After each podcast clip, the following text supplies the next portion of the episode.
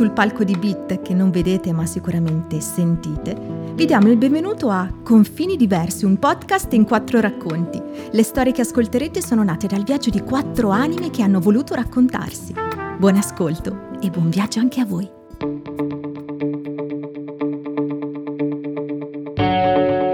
Capitolo 2 Anna Maria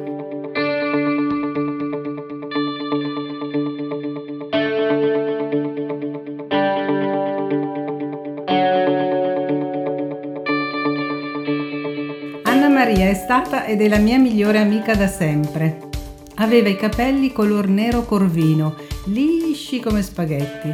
Ora sale pepe, come i miei. Da bambina li portava corti con la riga di lato, da ragazza lunghi e li pettinava la Catherine Spack con la riga in mezzo. Siamo alte più o meno uguali, lei magra, io...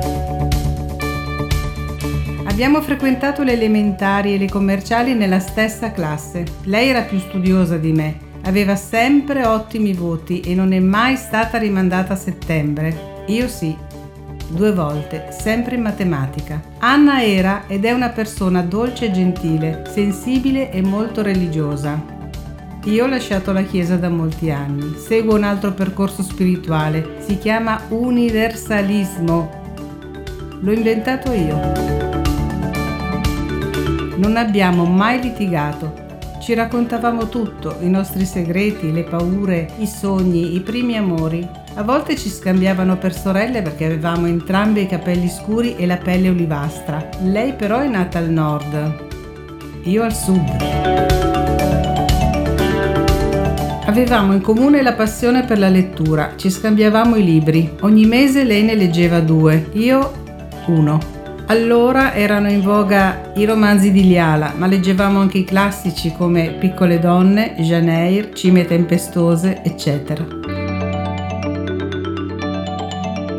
Un'altra passione era la raccolta delle foto di Elvis Presley. Ne avevamo tantissime. Compravamo anche le figurine di cantanti e attori. Le incollavamo sugli album e ce le scambiavamo. Anna aveva una forte memoria, ricordava tutti i nomi degli attori, dei cantanti e i titoli dei film. Io zero al quoto. Appena terminati gli studi, entrambe abbiamo trovato subito lavoro da impiegate. Lei presso lo studio di un commercialista, io presso uno studio legale. Al mattino prendevamo la 251 per recarci al lavoro la sera no, avevamo orari diversi.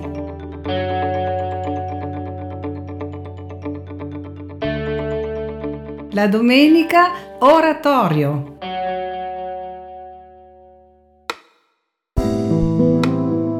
Segui le prossime puntate di Santina, Giona, Sara e Steve su confinidiversi.it oppure sulle principali piattaforme in streaming di podcast e musica.